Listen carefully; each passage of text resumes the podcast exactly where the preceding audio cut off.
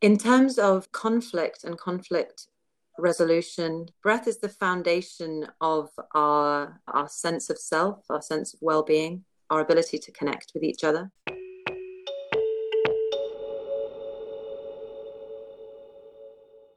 Hannah Banana, Hello. how things? Good, thank you. It's good to be back. Yeah, back talking about Fight, Flight, and Freeze. Fight, Flight, and Freeze 2. Sequels are often worse than the originals, but I don't think this one's going to be.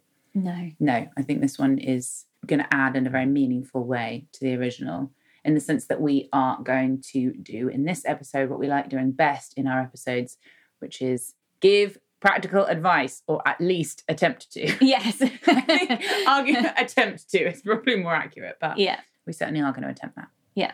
So, what did Bella just say? She said it was all about the breath. All about the breath, baby.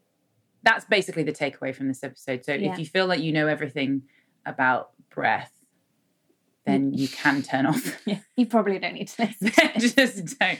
But I would argue that you don't know everything about breath and that you should stick with us. Yeah, I Right. think so. You Right. might just learn a small fun fact, if nothing else. So Bella's going to talk to us about breath work. What is breath work? Why is it useful? How can we do it? Yeah. Bella's also going to run us through a couple of breathing exercises. So if while you're listening to this, you have the capacity to put down what you're doing, if you're driving, please keep driving. But otherwise, I'm sure there's another exception, but you know, maybe you want to do some breathing exercises. Bella's going to run us through just one or two. Yeah. So get ready for some interactive joy. Let's go. Let's go.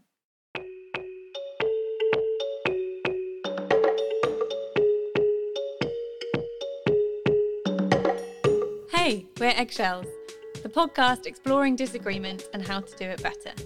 We ask how we can make difficult conversations easier to have by exploring solutions to the challenges we all face when having them.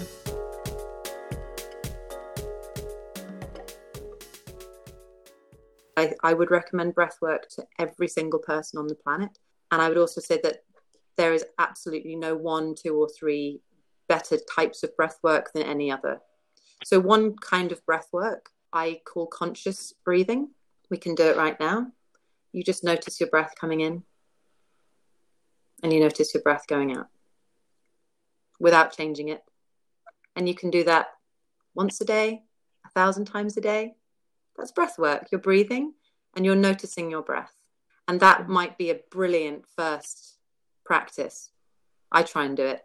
I try and do it more and more. When I'm eating, slow me down so I'm not inhaling my food, which I wouldn't recommend. breath work. Don't inhale food. And then you have other kinds of breath work or pranayama practices, which are ancient. And there's a million videos on YouTube to show you some very simple kinds of practices where you are controlling the breath. And that doesn't have to be super strong. That can just be, we can do it now. We're just going to breathe in for four and breathe out for four through your nose or your mouth. So I'll count. So breathing in for one, two, three, four. Breathing out for four, three, two, one.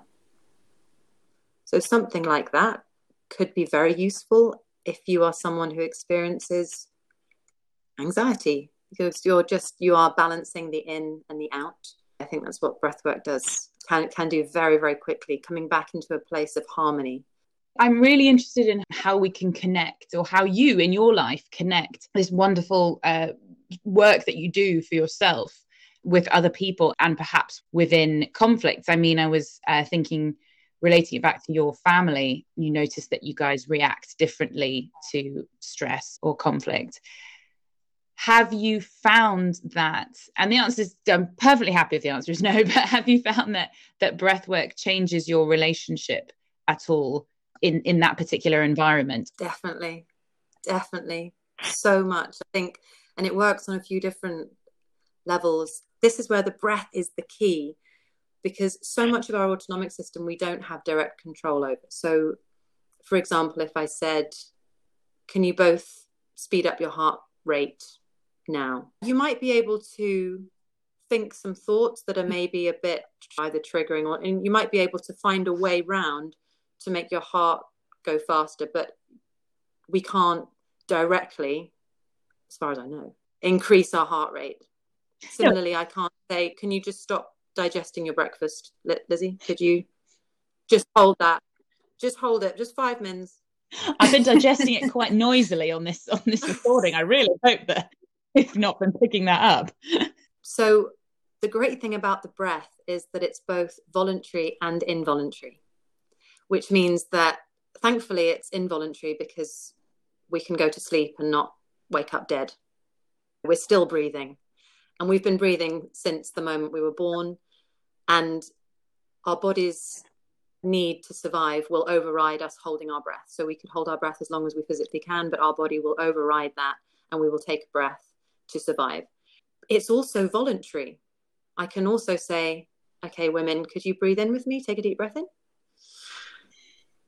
Hold it and then take a breath out. Oh let it go. Okay so we just intercepted it. We've been breathing this whole podcast but we can also but we are also taken moments where we're actually stepping in and saying no i'm going to control it. I just want to take a moment for what she just said about breathing being a process that we can intercept that we can stop. Right. Because especially when she said about my digestive system i was like damn i can't stop digesting. You know that's a really good point yeah. that breathing is something and it's a, it's a good useful point for this because i think it relates back to what we were saying in the previous episode about the fight flight freeze response being something that kicks in before we've even perceived and been able to process yeah. the threat mm-hmm. so if we want to then change our response to something the response has already started you know it's already happening so we don't have the ability to decide whether or not to respond but we have the ability to intercept the response.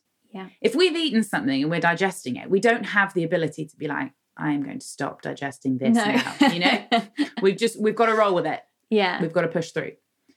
But we can intercept our activated sympathetic nervous response. With the breath. Yeah.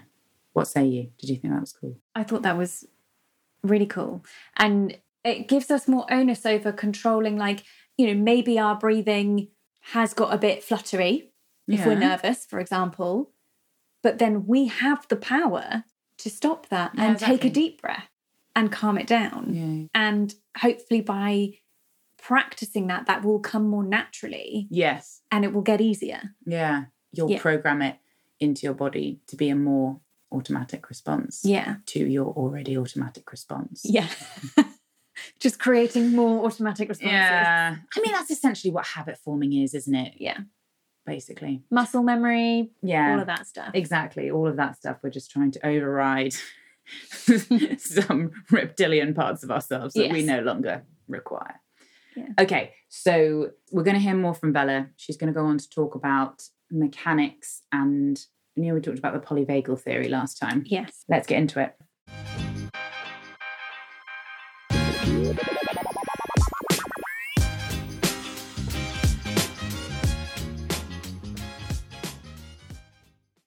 So, when we do diaphragmatic breathing, sometimes known as belly breathing, there's a big, big difference between tightening your belly, and I'm not going to do it now, but imagine I take lots of very quick breaths into my upper chest.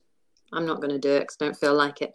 No. But can you, you you might well have had a time in your life where that's happened. I mean, if you're if you've ever experienced a panic attack or something similar, you will have been breathing very probably high up in your chest and quite quickly. Now, what, what that is doing, that is firing up the fight flight response. It's flooding your body with cortisol, which is the stress hormone, with adrenaline, preparing you to, as I said, get out of danger. As soon as we breathe into our bellies or we do that diaphragmatic breathing, which is where the diaphragm moves up and down, we're communicating to our brain, we're actually communicating via our body to our brain that I'm safe. Because if I'm under threat, I'm not going to have time to take slow breaths. Similarly, I'm not going to have time to sing or to have long extended phrases. I'm just going to need to get out of there. So the vagus nerve, it's worth also knowing because I only found this out recently, that it is 80% afferent, which means that it's 80% communicating from the body. So from, let's say, the lungs and the heart up to the brain, and 20% from the brain to the body. Ooh. So when we change our breathing, we are communicating directly to the brain. You can stop emitting lots and lots of hormones because I'm safe now. So just by extending the out breath, I'm not going too fast here. So when we breathe in, it's a very small, but it's a slight sympathetic stimulation. So every in breath, our heart goes slightly faster, and every out breath mm-hmm. is a down regulator. And it's only happening very, you know, on a very small scale. But actually, when we start to work with the breath and extend the breath, if we're feeling stressed out, you've probably seen people do this in life or in films saying just just can you breathe out for 10 seconds? Let's just try it now. So we can take a breath in and then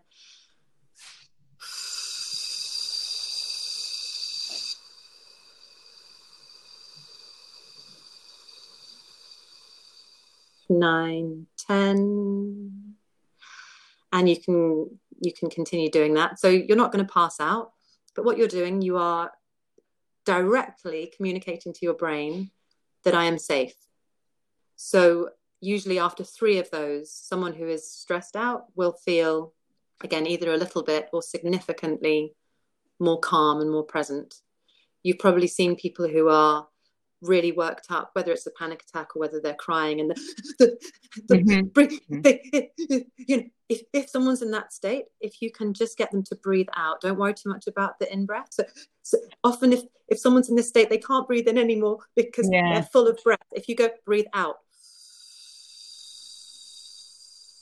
and if you if you can help someone just do that you know you don't have to be a trained therapist but that that is a lifeline for someone who is in that state Totally. and it's always available. There's actually a book called If in Doubt, Breathe Out, which is brilliant. It uh, refers to the accent method, but elongating the out breath and then releasing the belly and repeat that. You can do that three times. You can do it for 10 minutes.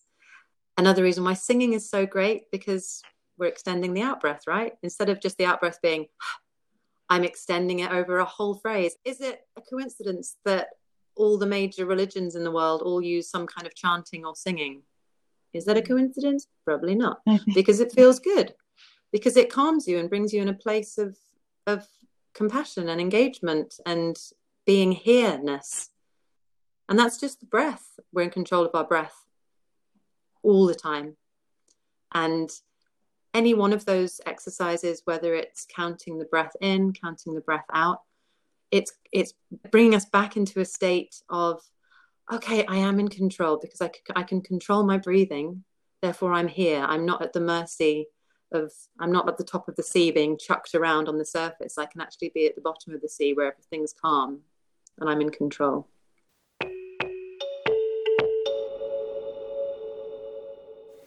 God, I, I love what she was saying there about the out breath. Mm-hmm. And it was such a clear method mm-hmm. of calming yourself down. Yeah. Breathe out. That's what we love, isn't it? Practical takeaways. If yeah. in doubt, breathe out. Maybe we should show note that book she mentioned. Definitely. Well. And illegally adopt that as a catchphrase. Yeah. Without copyright permissions. Yeah. sure. Yeah, yeah. Yeah, no, absolutely. Absolutely. Just a really cool bit of information, isn't it? Just yeah. go for it, breathe out. And, you know, makes sense. Again, rooted in science. If a tiny in breath is a tiny sympathetic stimulation, and then the out breath is a down regulator. I didn't know that. No. Well, very cool. But when now we do know. I know. All of that knowledge that we're gathering. bit by bit, understanding. Yeah. Knowledge is power. Bella's going to tell us more stuff. One of the things she's going to talk about actually in the next section is Wim Hof breathing. Okay.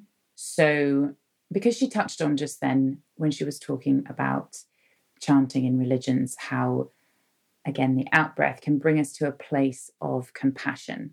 That social engagement place when she was talking about the traffic light system in the first episode. Yeah, the parasym- parasympathetic state. Yes.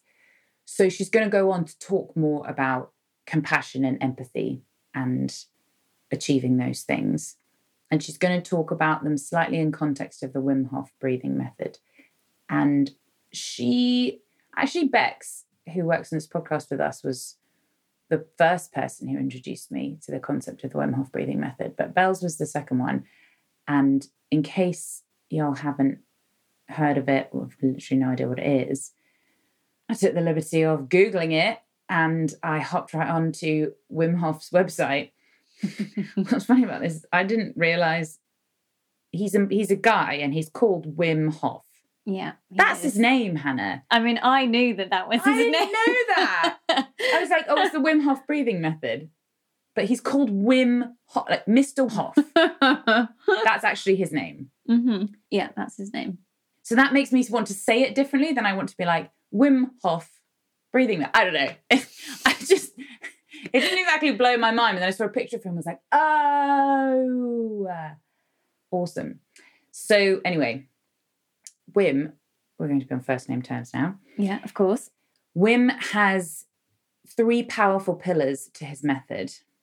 And what are those pillars? To quote his homepage, those pillars are one, breathing. So, breathing. Yeah. Breath retention, I think, is an important part of the Wim Hof method. Two, cold therapy. He says, the cold is your warm friend, which I don't really know what that means. And I don't really want to find out, honestly. But um, the third pillar is commitment to the first two pillars. So you work on your breathing and then you undergo cold therapy and you commit to repeating those things, forming a habit. Yeah. Now, you and I haven't tried the Wim Hof method yet. Yet being the key yet word. being the key word because we might we should challenge ourselves to do it. We should, especially because we're both so apprehensive about pillar 2 mm-hmm. I think it's important that we try it because Bex has suggested it and now Bella's going to suggest it. And also, I think it's important to say I have at least two other friends who, even if they haven't specifically done Wim Hof, they have done kind of cold therapy, cold exposure, cold showers, and they love it. Really? They said it makes them feel really, really oh, great. Oh, God. All right. Okay, let's hear Bella talk about it yeah. before we get too before we get too far ahead of ourselves. I'm aware we're now going off down like a Wim Hof tangent. Yeah. Anyway, Bella's going to talk about compassion in the context of the Wim Hof method. Great.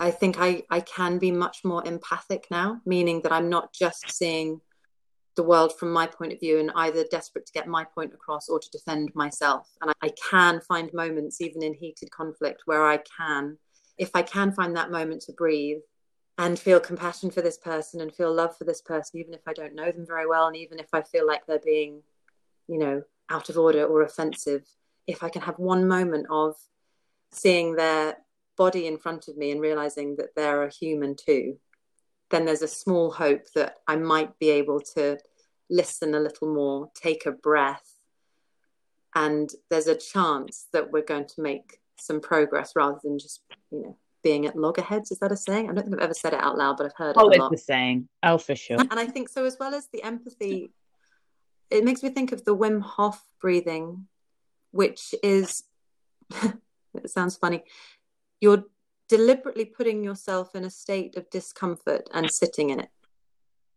And I think that applies to yoga as well, in that when we're moving and breathing, we are putting ourselves in sometimes quite full power or strenuous, you know, strong positions and breathing through it. And I think it was maybe Iyengar who said, that moment where you want to come out of the pose is exactly the moment you stay in it. And it's that sitting in discomfort, but knowing that you're safe, which is a very important part of it. You know, I'm not being forced, I'm choosing to stay here. And whether that's with breath retention, which is the Wim Hof method, it's a very interesting moment when you do the Wim Hof breathing he always says go with the feeling so don't go with how long you can hold your breath it's not about numbers and i made that mistake I got into the habit of getting into the numbers. And then I realized, like, oh God, that's like the opposite. It's actually what am I noticing in my body? Where can I feel? You know, we talk about feeling energy, which again sounds a bit out there, but actually, you know, you can energy is takes the form of heat, tingling, lightness, heaven, you know, like energy is just feeling stuff in your body. And there's this moment where you retain the breath in the Wim Hof method. And I think I heard this on a podcast when I very first heard him speak. And he said, There's a moment where your body wants to take the breath and see if you can move past that.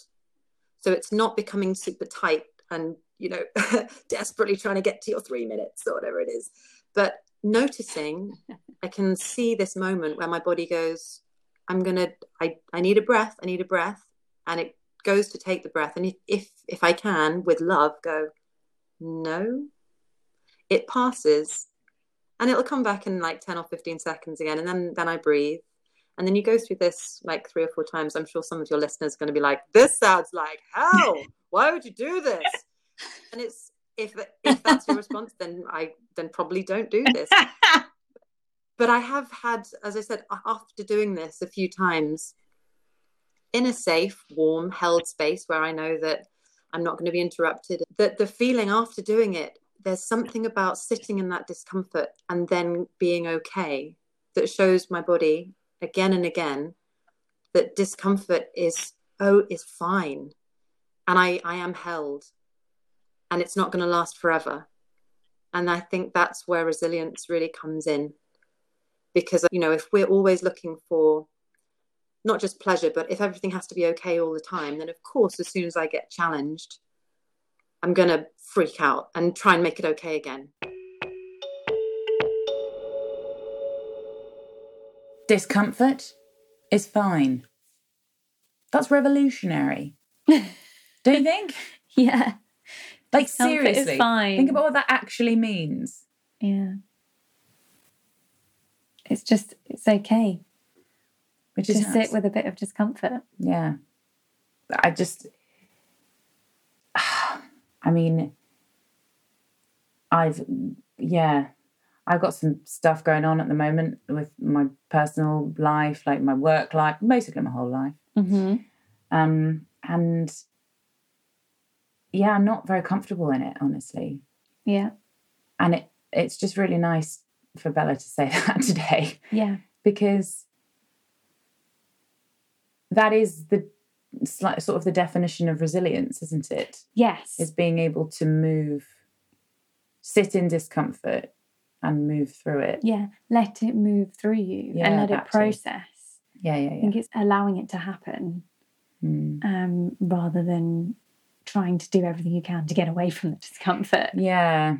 Which I just think is so relevant to disagreement. Exactly how you just said it just there. Mm-hmm. If you're just doing everything you can to smooth things over, or everything you can to fix it, or everything you can to get away from the situation, or make the other person be quiet, or make mm-hmm. yourself be more quiet so that less shit erupts. Yeah. Then we're not achieving anything we're not ultimately going to feel better. Well, growth doesn't happen, does growth, it? No, exactly. Oh, growth. and like, therefore, you can't move forward and you can't really learn anything yeah. from the other person. You can't really learn anything about yourself because you're just sort of squashing it. Yeah. Yeah, exactly. Whereas if you allow the discomfort to be in the air and you sit with it, something's going to happen at some point. Yeah. It's not going to stay there forever. Yeah. And this is where disagreement, you know, benefit goes both ways, right? Mm-hmm. If we learn as a society to disagree well with one another, then we all benefit because things get done rather than polarized political elements just stall each other until there's no forward movement. Yeah. And as an individual, you benefit because you yeah. have a growth moment and everyone benefits from growth. Yeah. So she's a genius. She is a genius. So is Wim Hof. We're going to try it, aren't we? We are. We're going to have to make that commitment. Yeah. To try it. We'll check back in with you about that. okay, I've got one more thing to share with you today, and that's a final word from David. Excellent. Okay, here we go.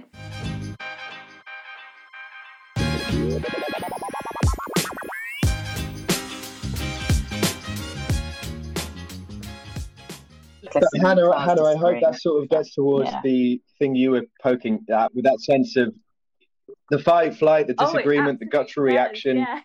Is a, I guess again, I would want to take it to a higher place by going, oh, okay, this is a baser reaction, a base reaction which I should fully engage with because it informs my humanity.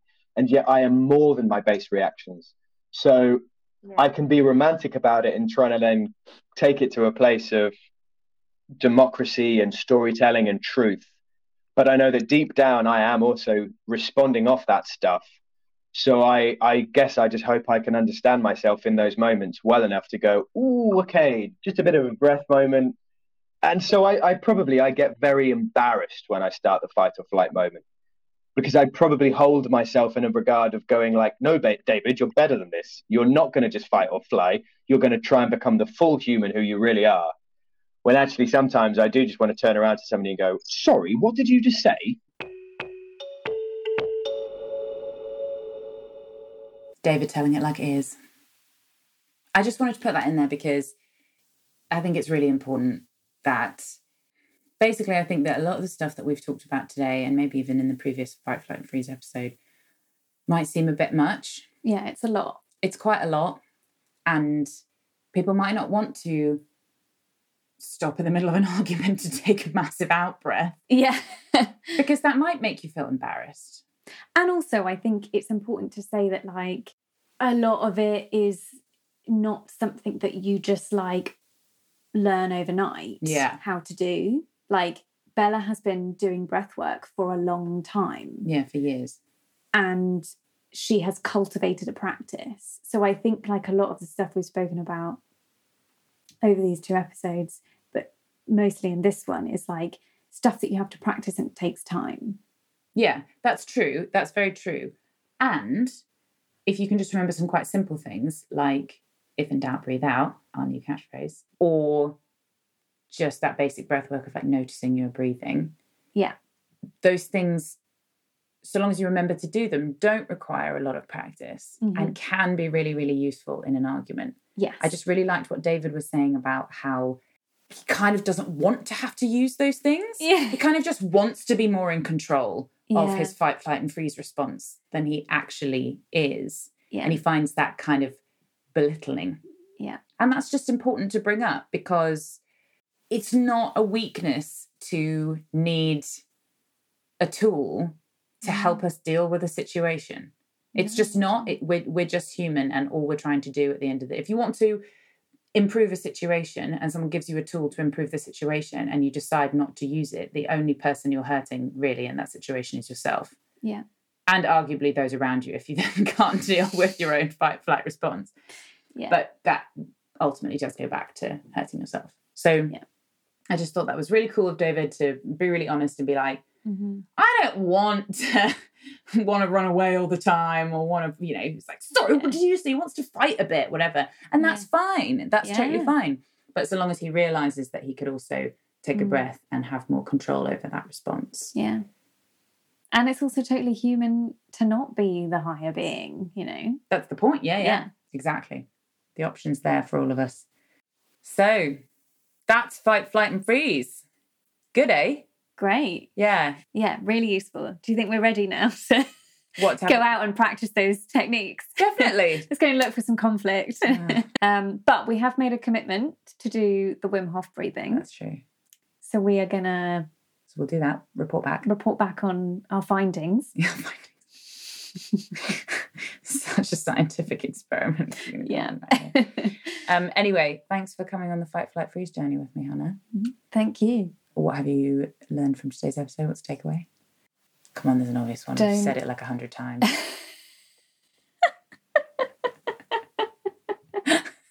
okay, Lizzie, now the pressure's really on, and I'm like, God, what's the really obvious one that she's just said? Fuck. Discomfort is fine. That was a great one. That's fantastic. Discomfort is fine. That is a yeah. Sit with the discomfort. Yeah, you're right. It's part of the process. That's very good. That's a very good one. You? If in doubt, breathe out. there it is. There it is. okay. All right. Love you. Love you. I can feel it, in those conversations, I can feel the stab in my belly, and that's a good signal. I can feel the, the shivery or the shakiness. I can feel things happening, which is always the first sign that, okay, okay, I now need to draw upon some of the things that I've learned rather than just charge straight head on into a collision. If I can just feel my body, then maybe I can re- remember to breathe. Remember to breathe. Remember to breathe. Remember to breathe. That was Eggshells. If you liked that episode, then tune into others about how to disagree better by visiting our website or searching for us on your podcast provider. Please like this podcast on Apple, give it a five star review, and tell all your friends about it. Support for independent podcasts like ours is vital, and we hugely appreciate it. If you fancy getting in touch, we're at helloeggshells at gmail.com, we love a chat. Eggshells is hosted by me, Lizzie Bourne, and Hannah Leach. Our sound designer is Andreas Petru, and our music is by Willard Hill and Andreas Petru. Big thank you to Bex Arthur and Marcella Terrabla, as well as all the beautiful guests featured on today's podcast. See you soon.